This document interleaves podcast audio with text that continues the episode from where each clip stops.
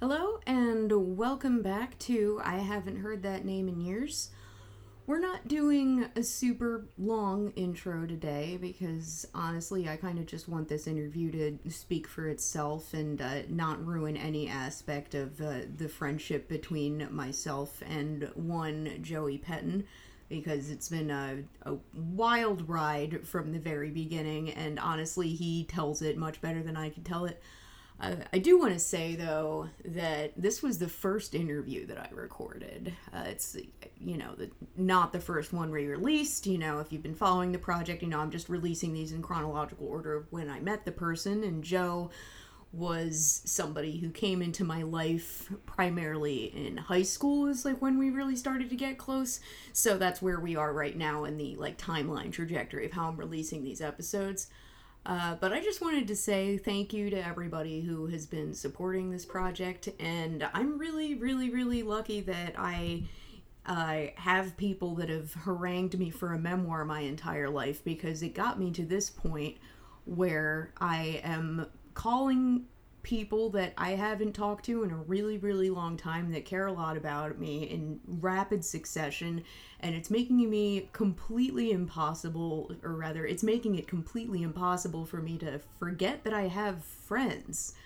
Which is something that, you know, depression, I am bipolar, you know, that things like that just make it super easy. It's, and, you know, I spend, I'm a little bit of a loner, you know, I spend a lot of time alone.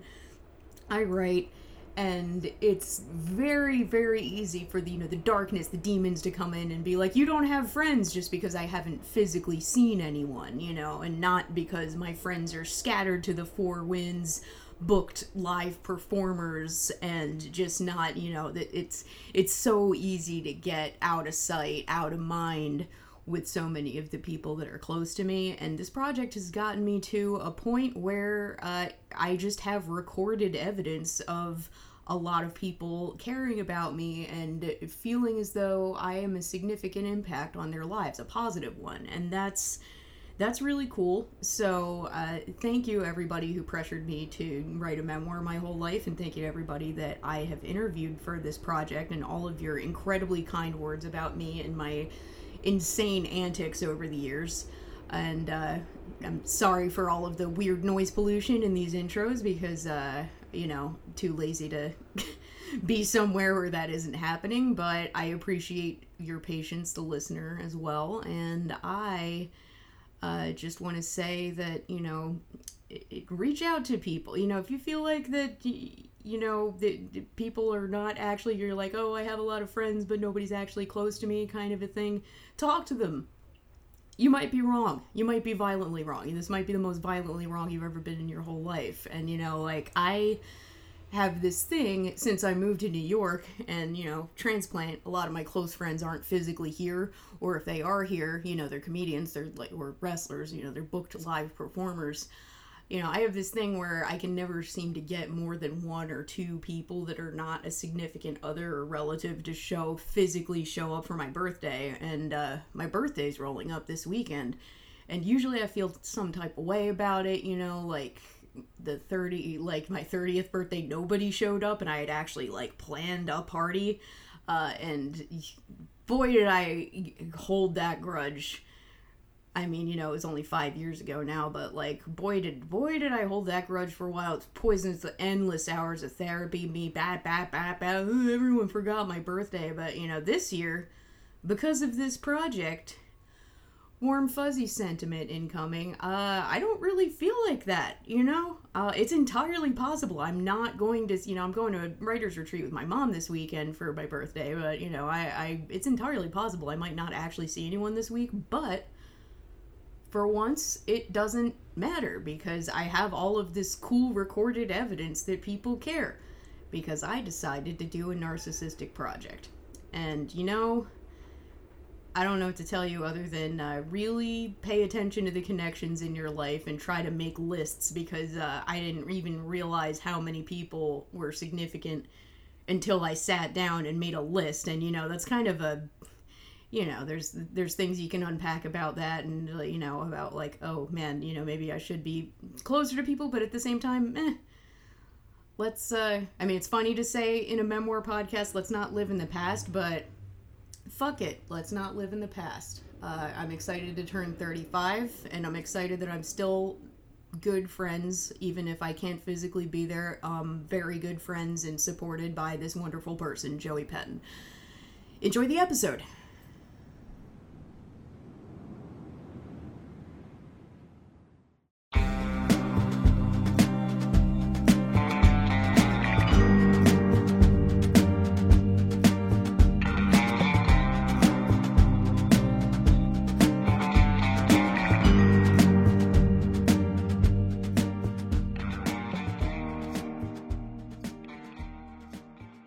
Okay.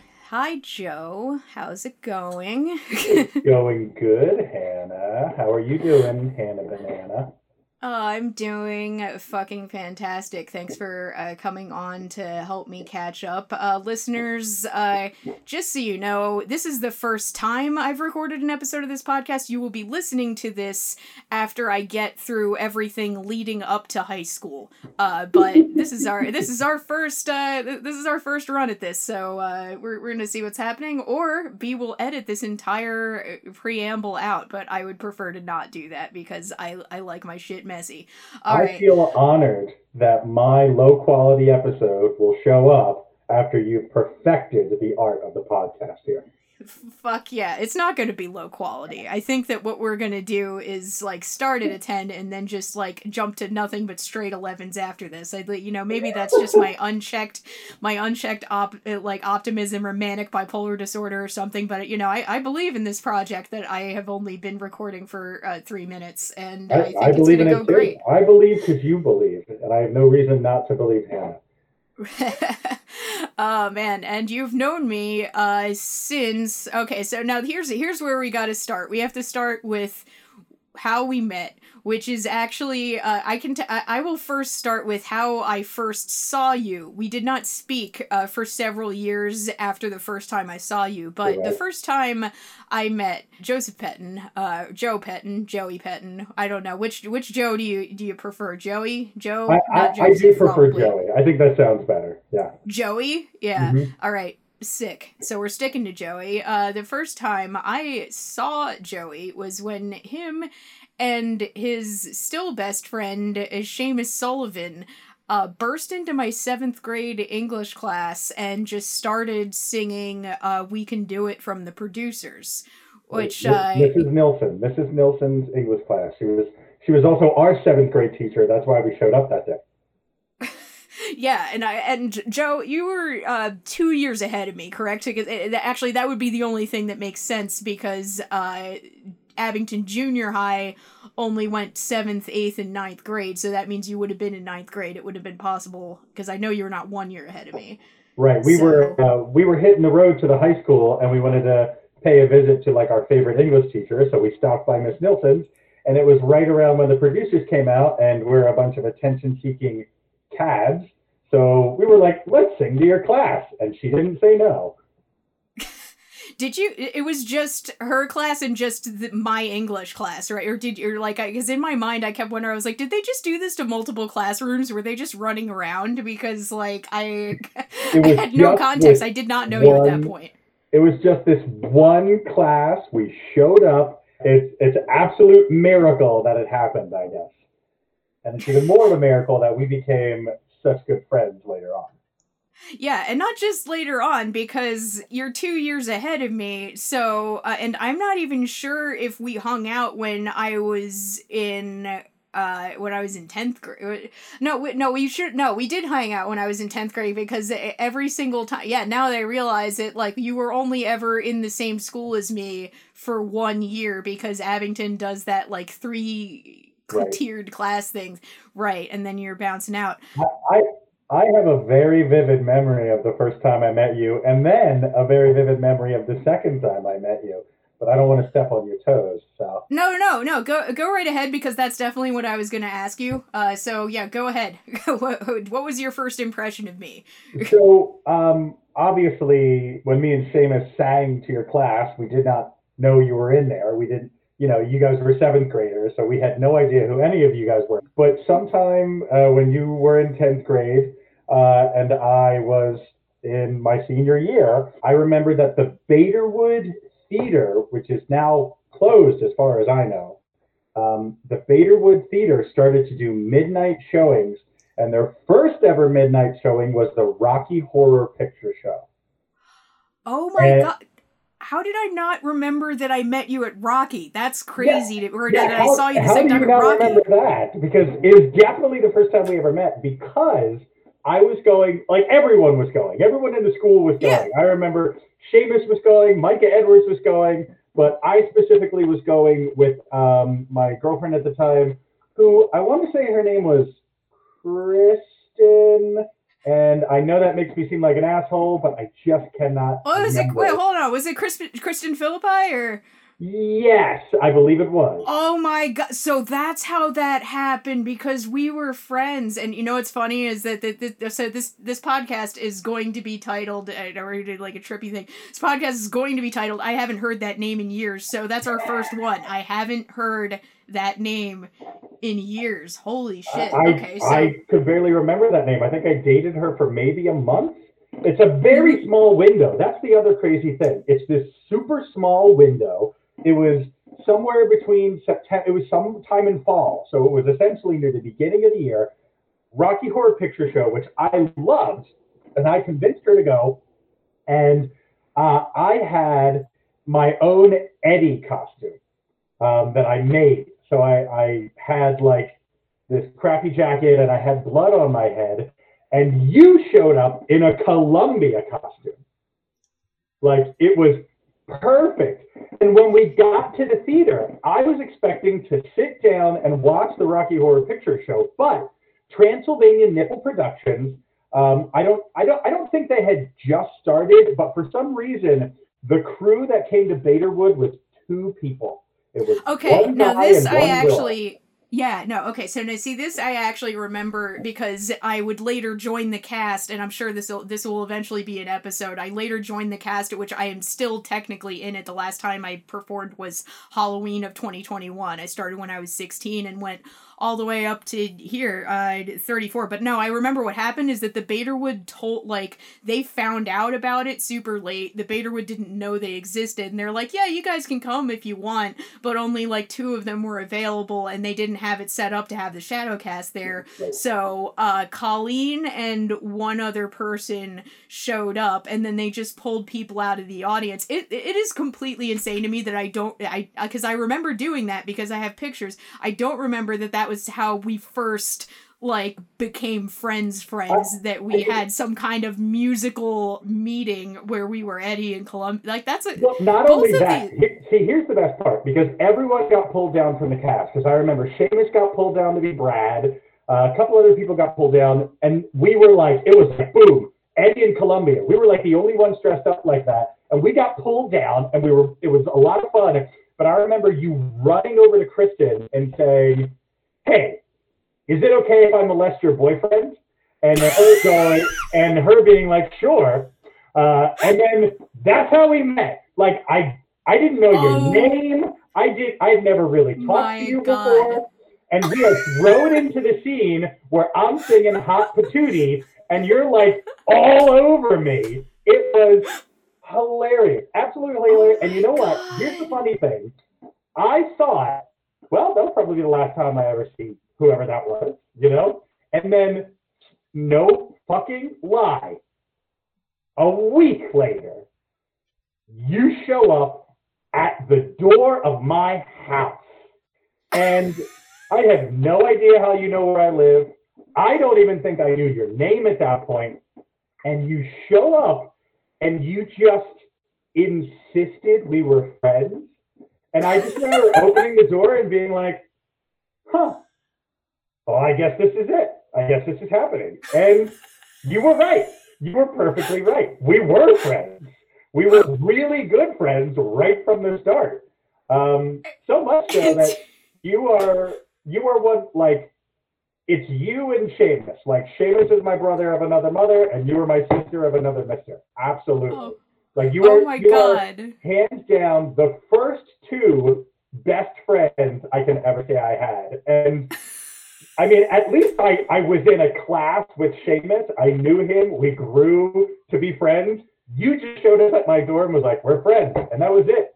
And then like a week after that, then like a week after that, you showed up again with Molly Rose, and it just like kept growing. Like we just started having mutual friends and doing crazy shit together, reading for rascals, talent shows. Oh my like, god. Yo, you just named Oh, you just name checked. He just name checked Reading for Rascals, which is a, a thing that I forgot I did. I had a, a program at a local library that was just kind of it, it was a storytelling like it's kind of like a storytelling hour, but also sort of like a summer literary camp for kids. Uh, but somehow I got it funded by the Philadelphia Eagles, and I got a giant foam check for $500 when I was in high school presented to me by Swoop the eagle mascot the guy in the the guy in the bird costume. I completely forgot about but yeah honestly I seem to have never uh, updated my methods of finding friends apart from the advent of like Twitter and uh, smartphones and such because like back then I wasn't able to just jump into somebody's Twitter DMs and become best friends. I had to show up at their house because it was 2004 and yeah. for the record I don't know know how I got your address. It's confusing to me. Um, because really I would assume by that point. Out where I live? Like you have no idea how you figured. Was it fake? No. Did you just no. start walking one day and you were passing my house and a voice was like, and you did? Like, is that what happened? I don't know. That's the thing. Is that the, part of the reason I'm doing this project? I don't fucking remember how anything happened. It's a little insane that I don't remember that. Like entire Rocky Horror Story because I remember going with you because uh, I well here's the deal. Uh, uh here's something I have a question about. Um going to Rocky, what was that Rocky trip where I w- we were all packed into your van and we all had to like lean to the side when it was turning because there was too much weight in it? Was that the first one or was that a different one? Because oh. I have a very vivid re- memory of like 15 teenagers packed into a van and you being like, "We got to turn, everyone lean to the left." Well, like here's the thing: we started going monthly because it did so well at the Baederwood that they started doing monthly showings and we went monthly for at least like at least two years before okay. I couldn't go anymore. So I remember okay. uh, like that it might have been that first time, but we went multiple times, and I remember like uh, Nate Edwards came, Molly Rose came, yeah, uh, Emily Quinn came, and we like this group kept growing, but it also could have been it, it it had to have been when I was in high school, and I want to say it was that first time and it was all of us, Kristen and Nate and everyone else going, and I just happened to get my mom's van, and I say yeah. that that is the night I met you. Oh my god! So we were also the, the, van thing also did happen. Um, I just suddenly remembered something on Fourth on Fourth of July. Did me and was it Emily or Molly try to light a sword on fire in your backyard? And, and I out? tell you, how fondly I remember that night. And now that we're adults, can I tell you the funniest part of that story that I've never told you? Well, first off, can you just tell that story from the beginning because we're just referencing something like, oh, there's a story, there's like a sword well, on fire in the backyard. Here's, like, this, this is the beginning because the beginning for me is it was Fourth of July. I had nothing to do with anybody. My mom took my sisters to Abington for the fireworks, and I was like, I don't want to be here like all I, I, I didn't see anybody I knew. I was like, I hate this. I, I'm going to go home. So I walked home from Abington, and I was having such a bad night that I decided I was just going to rent some porn. Back in the old days of pay per view. So I had actually sat down and I had rented like the worst porn I could find. It wasn't even like American themed. I was like, oh, Fourth of July, this sucks. And I was about. I don't know this part of the story. I know. I never told you. And I was about. I was about to get into it when there was a knock on my door. Oh my and, god, yo! and so I, I shut everything down. I'm like, oh god, oh god, let me shut all this down. And I go to the door, and it's you and Molly Rose, and you guys were like, "It's Fourth of July. What are you doing?" And I was like, "Well, I'm not doing anything right now." So we just hung out and we like I think I was showing off my nerd stuff, which just happened to have swords, and I, I that's what it was. It was we had I had a sword, an axe body spray, and someone was like, you know, lighter fluid. It was axe. it was Axe body spray because because someone 2004 like, people. That's what yeah. this was. Because I think we went outside and I sprayed some on my hand and then I lit my hand on fire and I was like, it doesn't even burn. And then it had to have been you. It had to have been you, Hannah, who was like, can we light the sword on fire? So uh, it was are... the Highlander one we lit on fire, right? Yeah. Like the. Oh my yeah. god. And I remember you holding it, and I'm liberally coating it with Axe, and I think Molly had the lighter, and it didn't quite work the way we wanted to. Like every time we lit it, it would just be like, and that was it. It was just like one big yeah. thing. But yeah. Um, you know what's crazy about uh, our high school stories uh, is that we were sober during all of these. The thing is, oh, I didn't start smoking weed until halfway through college, and I didn't really drink until uh, the comic book industry when I was like 17. Um, and that, even that was at fucking hotel bars, and I wasn't like going to parties. It was just like just mysteriously drinking on Image Comics. I'm sure I'll eventually do an episode about that. By now, I've already done an episode about Molly Rose because she's she's from junior high. Um, you're from high school. Um, I, but I don't even know if um you and I have ever actually been drunk together. I think we've just done stupid things while sober most of yeah i mean we've we've we drank when we were adults but we yeah no we, we never I, I don't think i ever smoked weed with you. Um it took i didn't start smoking weed till halfway through college. The reason i didn't smoke weed is because my dad used to catch my brother every five minutes and i was like i can't do it because my dad's rollerblading around the neighborhood uh constantly right. like catch it yeah like i oh my god i'll never forget the day Walter came home, I guess, super drunk and super hungover. And the next morning, your dad like stomped up to him his room with cymbals and was like, "Hey, buddy, you want some breakfast?" As he's nursing like one of the worst hangovers ever. Oh my mm-hmm. god! I I, I want to give a shout out to your parents because they were straight up, um, just like Sheamus's parents. They were parents when I didn't have good parents. Like going to your house and going to Sheamus's house was always a high point. Like, oh my God, your mom's like apple crumb pie cake, all the all the different foods, like crazy Passover stuff. And like, I never. Oh, oh my God! Shit, you, you, went to Passover at our house, so you went. To, so you've been to one of the Passovers where we're like throwing plastic frogs at each other. Raining frogs. Yeah. I mean, it was it, it was the plagues. You would redo the plagues, yeah. Yeah, God, no. At my house when we did Passover, uh, because my mom my mom converted to Judaism when I was in like fourth grade, uh, so she just got raised into everything. But like when, at my house when we did Passover, like the death of the firstborn, my brother would put one of those things on his head that looks like an arrow's going through your head. Uh, I, I forget what it was. Like oh boils. We had like bubble wrap that you put on your arm. Um, and, and like you just like oh I have boils and yeah, God, yeah. I'm I'm really glad I'm doing this project because like we're only a couple of minutes in and I'm like yeah no this is weird. This is not narcissistic. This should be documented and I don't remember half of what happened.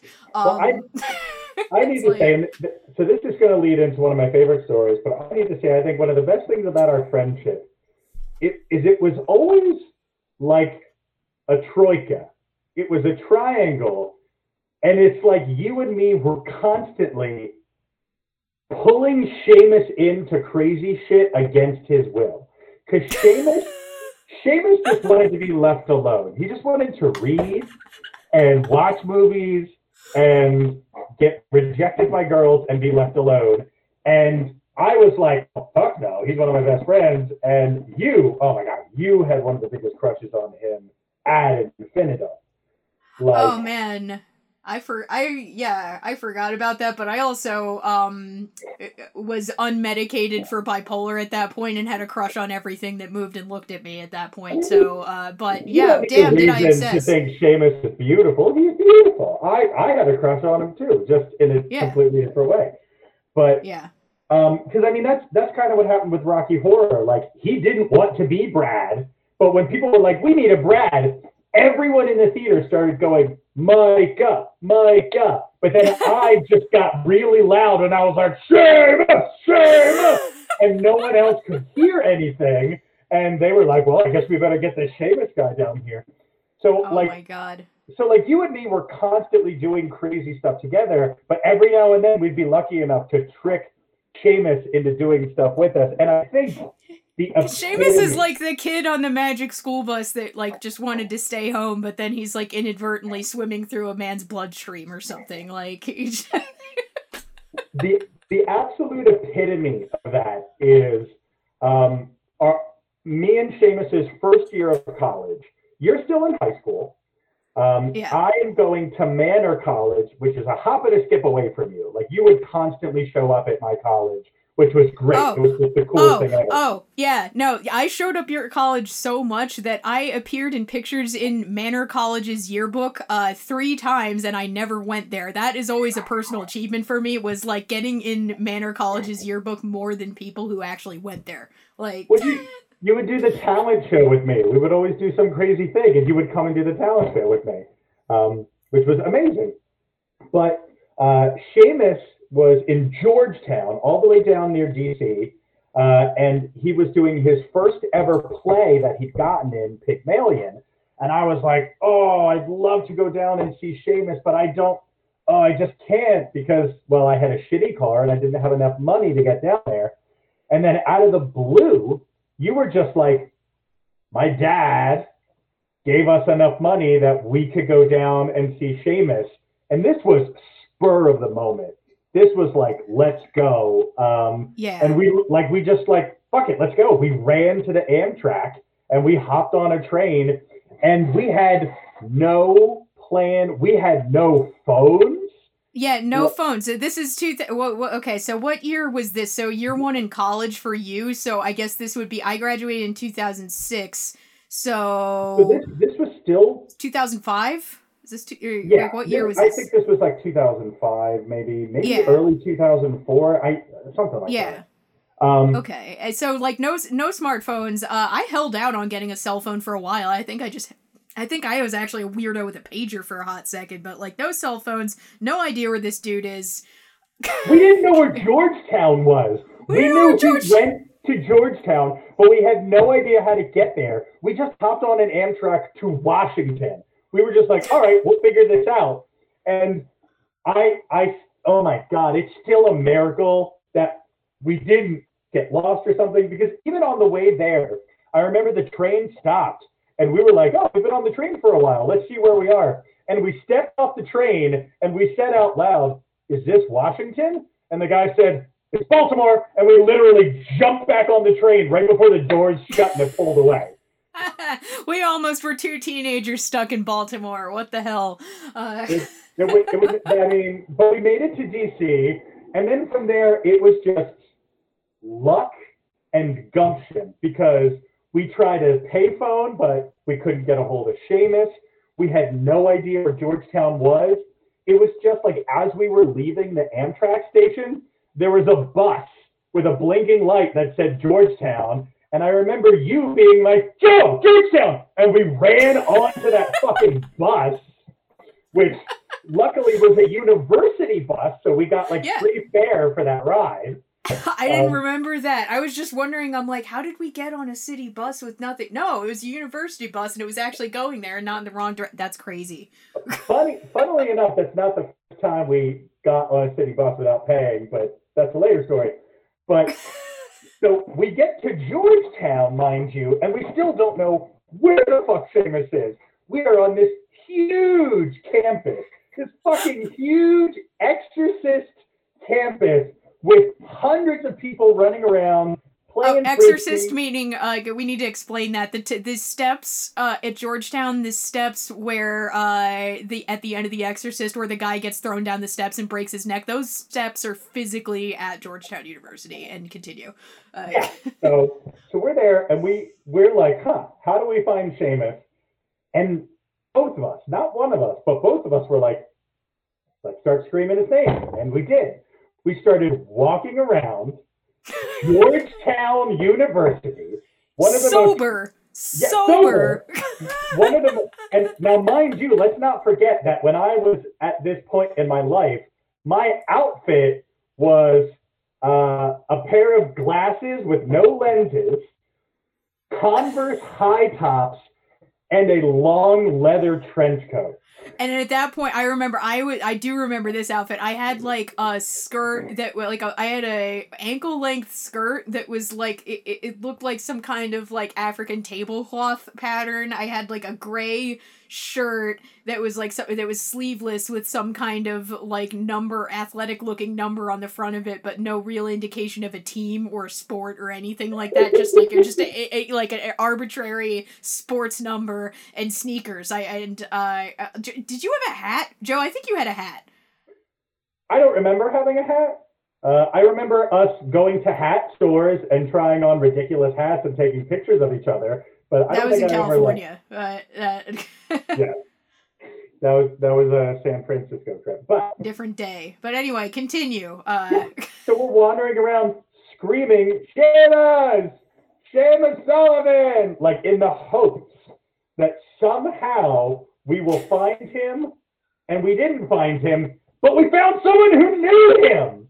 We ran into someone who was like Sheamus, like I remember she was like a, a French exchange student, uh, and she was yeah. like. Uh, uh, we went into a building though, right? We didn't. Uh, that wasn't a thing where we like somebody found us on the street. I I remember that we went into a building to use their phone, and we're like, uh, are and like, uh, do you like? I see the white phone. Like they were using like a white phone that was a landline. They were like, hey, can we use your phone? We're trying to get in contact with our friend Sheamus, and the guy there was like Sheamus Sullivan, and we're like, we like yeah. yeah and he didn't answer and Sheamus didn't answer the phone, but the guy that we met drew us an actual map like he was yep. like an RPG NPC or something.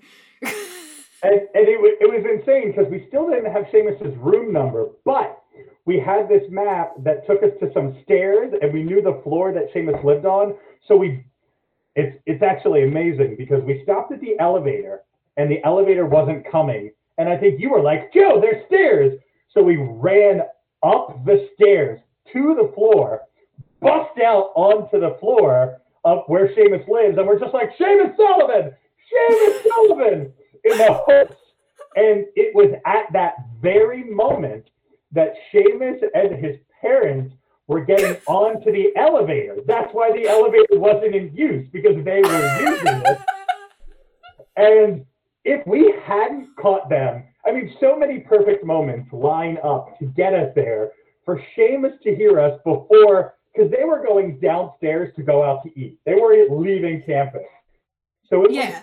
was pure luck. And man, his face, his face when we just fucking showed up at his college unannounced, screaming his name. It, I can I can only describe it as oh shit, not again. Like so fun because Georgetown's a pretty fucking buttoned up, like appropriate, famous school too, and we look like crazy, like out of nowhere, and like we've on, been on this odyssey for like hours and hours and hours at this point, and probably like fucking sweaty or whatever. And you know, if I, uh, yeah, because you're like sweating in a leather trench coat and shit. God, yeah, and that was crazy. And then we also did we like not have tickets either? I think we didn't have tickets to Pygmalion. They like, gave us tickets. He gave us tickets. We didn't tickets for the show. We yeah. had no fucking plan whatsoever. we didn't even know how we were gonna get back. Like I mean, like we had a, a ticket, but like yeah, we didn't we didn't know how we were gonna get back. Holy fuck, teenagers. I mean, the Odyssey back Teenage- is in itself hilarious because we spent all night traveling back. We stayed with Sheamus yeah. so late. We got back on the train. Well, we had to wait for the train and we kept getting talked at by Washington D.C. late night weirdos. Yeah. Like they kept coming up and talking to us about. Uh, oh wait, we had that whole thing happened where a homeless guy got arrested and then they asked us for a police report. I completely forgot about that. I remember the part where it got to like the, the real twilight hour. It was like 4 a.m. and for some reason you were like trying to eh, encourage me to talk about my feelings more and you were using a lamb chop puppet. And why, yep. why did we have the lamb chop puppet? First off, I, I don't, don't, remember. Remember. I, I don't I don't know, but yeah, no, I just remembered the police report thing because I think I've done the same thing I did in that instance. Because like we, they were like, we need you to fill this out, so we did it in like super flowery language where we yep. were like, oh, we saw a, va- we called the homeless person a vagabond. Yep. I think in the police report. we're like, yeah. A wayward vagabond was accosted by the officer or something like that. Um, uh, oh, and didn't we like race across the bridge in DC? Like we we raced across the bridge across the Potomac. Uh, po- how do you even pronounce that river? Potomac? Oh my god, Potomac. Potomac. Yeah, there we go. Potomac. Yeah. Yeah. Potomac yeah, bomb. we did a lot of racing because I think that particularly was because we were like, oh, we'll just catch the train home. Oh shit, the last train is in 20 minutes. Run! It was like, like that was everything. That was everything we did was just this. I don't know how we like didn't die. Like yeah, Uh, in general, there's a lot of things I think about, like from the pre-smartphone era, where I'm not sure how I'm still alive. Uh, and uh, uh, and the more I think about it, the more I'm just like, because there's so many crazy things I do now, where I try to explain away, like, oh, you know, I was high, I was hammered, something like that. But you know, I remember stories like this, and I was like, no, I was like just as bad, if not worse, when I was stone cold sober. Yeah. Like I, like no psych meds yet we were charming because we never got in trouble. We constantly did stuff that we probably shouldn't have done, but we never really got in trouble. Well, it, except for in Yoda Park. That's the one time I remember us getting in trouble was when we were lightsaber fighting on the Yoda fountain. Oh yeah, right. Okay, so what Joda is Joda. Oh my god. Hi, Joda. yeah. So what Joey is referring to is that the uh the Lucasfilm Studios much later when I was like 19 uh, we went to San Francisco together with his uh, his then girlfriend and visited my aunts and Lucasfilms has a studio in uh in San Francisco. I forget what that area is, uh, but Presidio, I think. Um, and they have a fountain with Yoda standing in the center of it. Um, I should put the picture of. I still have that picture of us uh, fighting in front of Yoda um, before we got in trouble with Lucasfilm security. Um, but yeah, well, no, we definitely got into a lightsaber fight on the Yoda fountain until uh, Lucasfilm security decided to get mad at us and tell us to leave.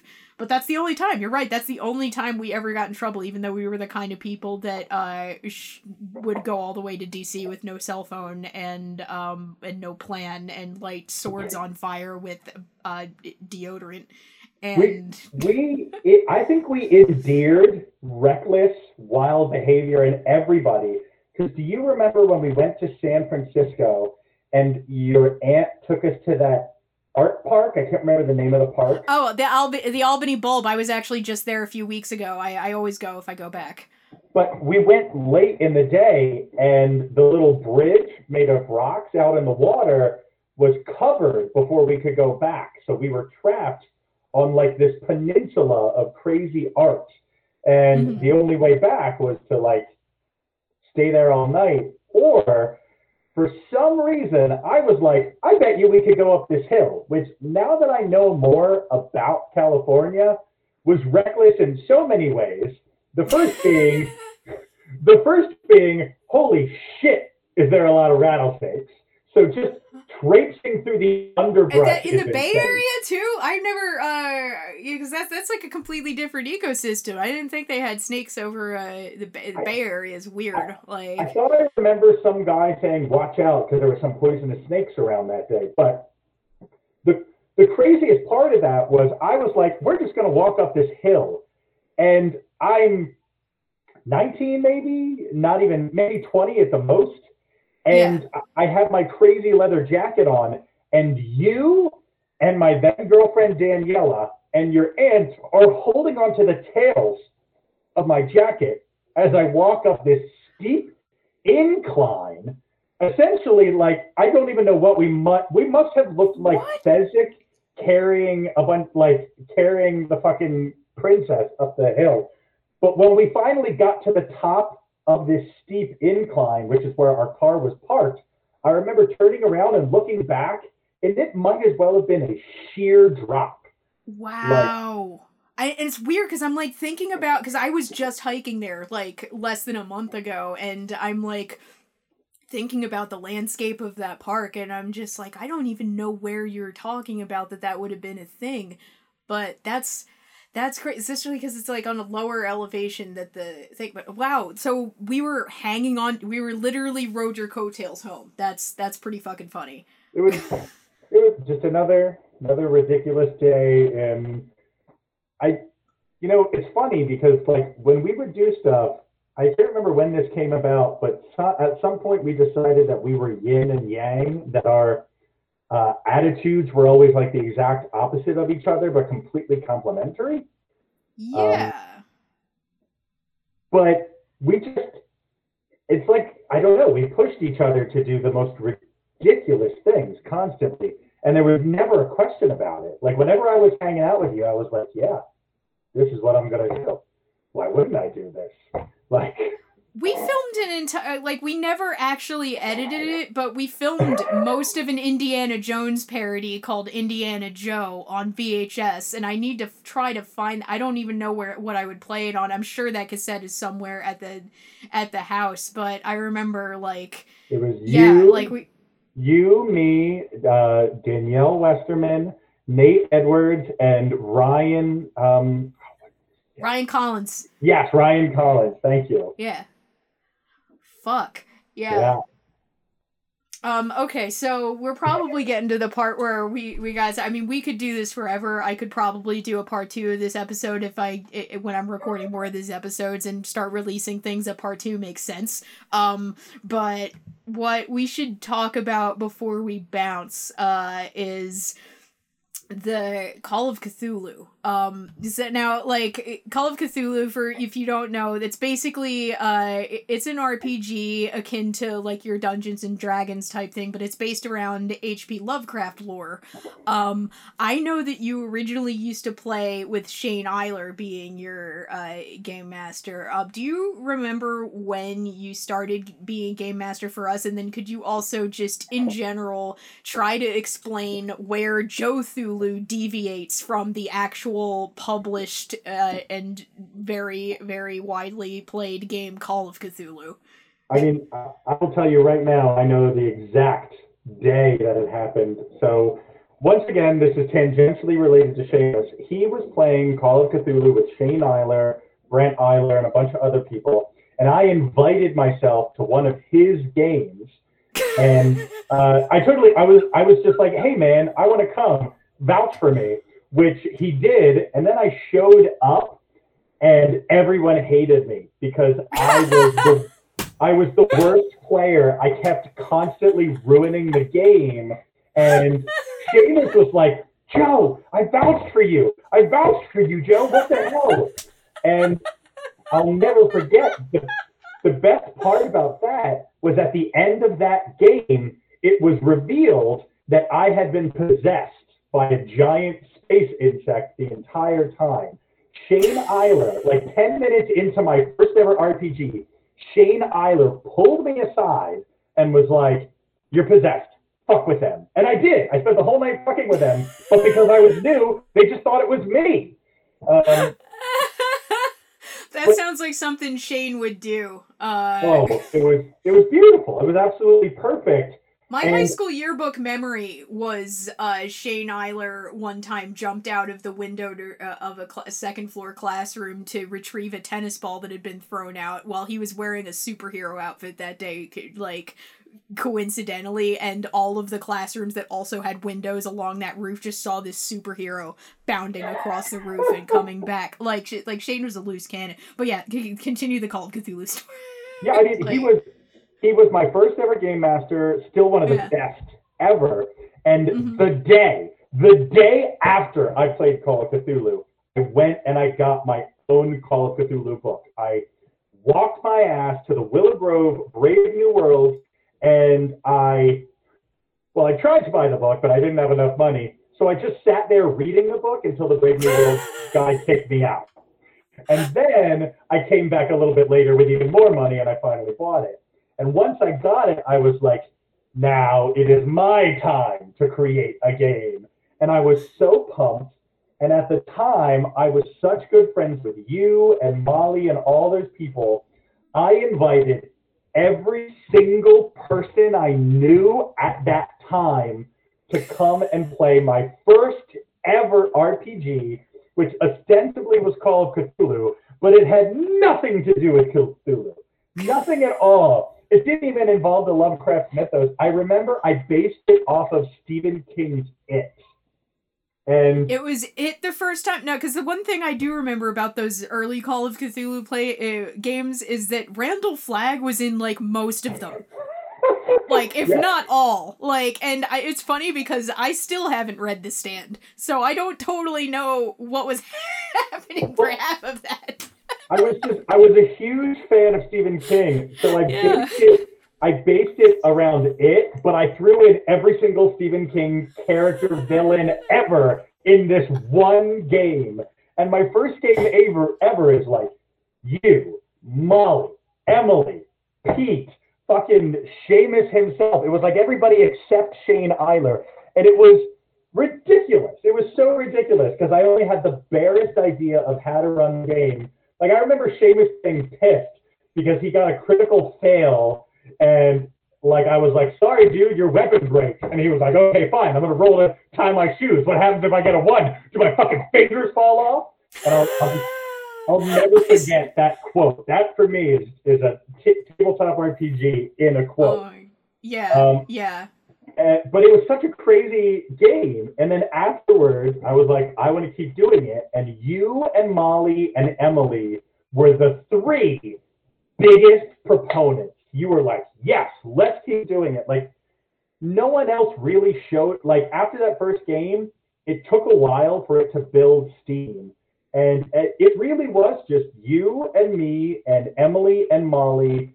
Uh, and I think a couple other people started showing up, like Nate. Yeah, it was it Lomas, Lomas and Banger. It were, I think were like oh. the next editions, right? Like yes.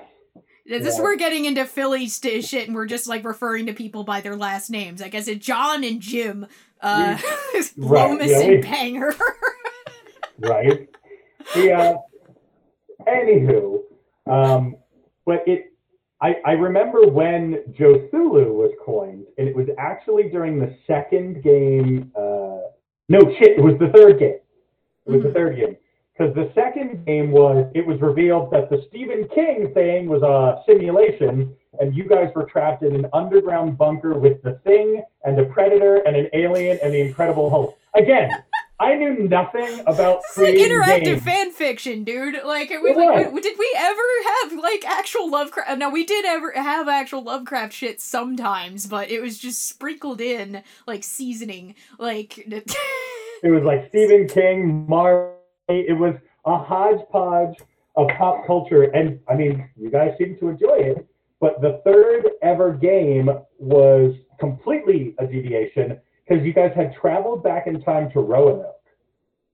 Like, I don't know if you remember. Oh that. no, I don't. I don't remember that. You you had traveled back in time to Roanoke, and it was you, Emily, Molly, and Ryan, and maybe Nate. I cannot 100% remember if he was oh, there. oh, oh, right. And Brian was playing as Rudolpho, right? Like we, one of the guys that played with us played with a Muppet and a voice with a Muppet, like he just had a puppet on his hand the whole time, and he's I'm Rudolpho, like and and it was actually during that campaign because um, there was a bad guy. Randall Flagg was there back in time trying to stop you guys. Um, it's still just a and, name to me. I know nothing about Randall Flagg. I just right. know that there was a guy. and then um, Ryan pulled me aside and he said, uh, "You know, Joe, I would really like to be evil." And I was just like, "Okay." So he played against you guys for the rest of the night. He was he ended up being the villain. It was a player versus player game where he ended up being the villain, and it was insane. And it was at the end of that night that I remember the the two defining moments of my GMing like history occurred, and it was um, Ryan said, "You know what, Joe? I played RPGs, but this is one of the best I've ever played. You're so adaptable. And if you stay adaptable, you'll be one of the best GMs ever. And he was right. I took that to heart. And I yeah. had used that in the, oh my God, in the almost the rest of your life. years since. Yeah. Yeah. And you know what? We will eventually, yeah, because like the rest of your life, you know, we got we got to wrap this up soon. But like, you know, you grew up to be the guy that does Friday the Thirteenth larps at an actual off season summer camp. Which I, by the way, the first time I did it, I was the, the one of the last survivors. Um, I, that was the test group, right? Too when we did that. Because yeah, now we're jumping absolutely. back to like damn near present day. Well, and and and the second moment was Molly Rose pointed out that there was no Cthulhu in these Cthulhu games. There was no Cthulhu in Call of Cthulhu. And then you randomly just yelled out Joe Thulu. And that was it. It stuck. Fuck yeah. I christened it. And it was so it was so important. I'll, I'll never even forget too because one birthday you and Molly gave me a shirt that was like written in Sharpie, and it just uh, um, on the back it was Joe Thulu six six six, uh, and on the front, it just said, I am your game master, obey me or suffer the consequences. And I've had that That's a lot of text. For, for years. I'll never forget it. It was it, it, it defined everything. And to this day, like like I've run so many games. Like I run D and D. I've run actual Call of Cthulhu. But any game we play with friends that's just absolute bullshit, people still refer to it as Joe Thulu, as just crazy made up shit, and I love it. Oh my god. That's that's magical. This is going b- way better than I ever possibly could have imagined it and also it's completely justifying this project because I just like I I felt like a narcissist going like, "Oh, I'm going to do an autobiographical podcast." And now the more I talk to you like, "No, I need to do this if I ever write a book cuz I don't fucking remember anything that happened." Okay. So I Okay, so um thank you so much. I think that uh here on out, uh, we're just gonna end with the same thing every time, which is do you have any memories of me that you think I might have forgotten? do you remember Weapon of Choice? Oh my god, now I do. Uh, shit, because we never actually put that. Because did we lose the footage, or because well, it, it, it never got posted, right? Or not yeah, po- not posted. There was no posting then. There was no posting. There was airing shit on the. yeah, it was a closed circuit high school TV, AMP TV, which you uh-huh. and I were part of. But um, like, I remember I was doing AMP TV, and you showed up one day with Molly Rose, and you were like, "I want to do a weapon of choice thing. I want to do a weapon of choice parody. Can you film me?" And I was like, "Yeah." Sure. Okay. So, yeah, and I don't. For those who don't know what this is, I I have a lot of uh, listeners that are ten years younger than me and fans that are ten years younger than me. Uh, this is the Fatboy Slim music video for the song "Weapon of Choice" that features Christopher Walken dancing around an empty hotel. So I wanted to recreate that, but in a series of high school cafeteria rooms. and we did. We spent the whole afternoon filming it but the thing about AMP TV back in 2004 was it wasn't always reliable. You would upload your footage to the one computer where everything was on, and sometimes it would just fucking disappear. And this happened multiple times.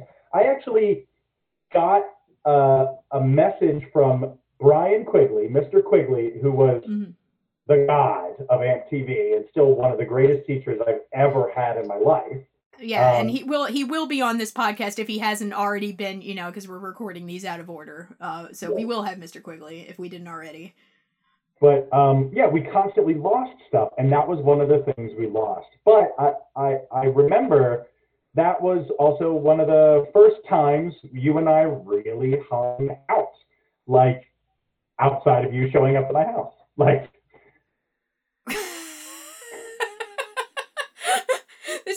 I can't see like it, it was just always chaos every single fucking time. And you know, I wish I even I still have a lot of the same production confidence that I used to have, but I got I would be unstoppable if I even had like a fraction of the confidence that I had in high school. Like I'm I'm still doing crazy shit. I'm still getting professional wrestlers that I've never met in person to voice act on my dumb fucking other podcast.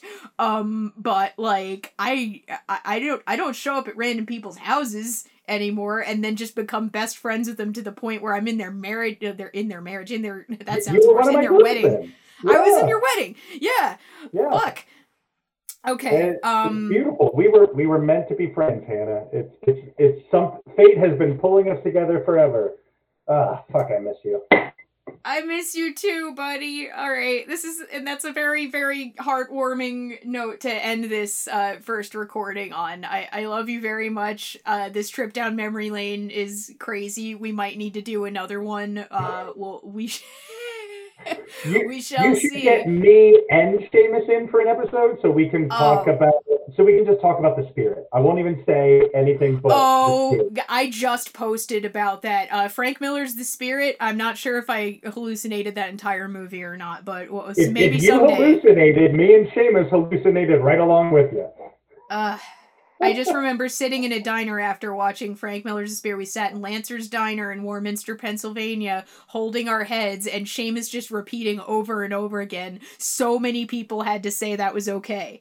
Like, which is something that I still say when movies are bad. It's like so many people had to say that was okay.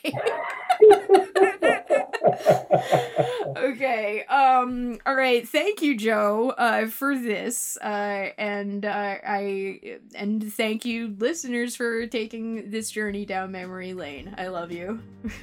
Love you too, Hannah. All right.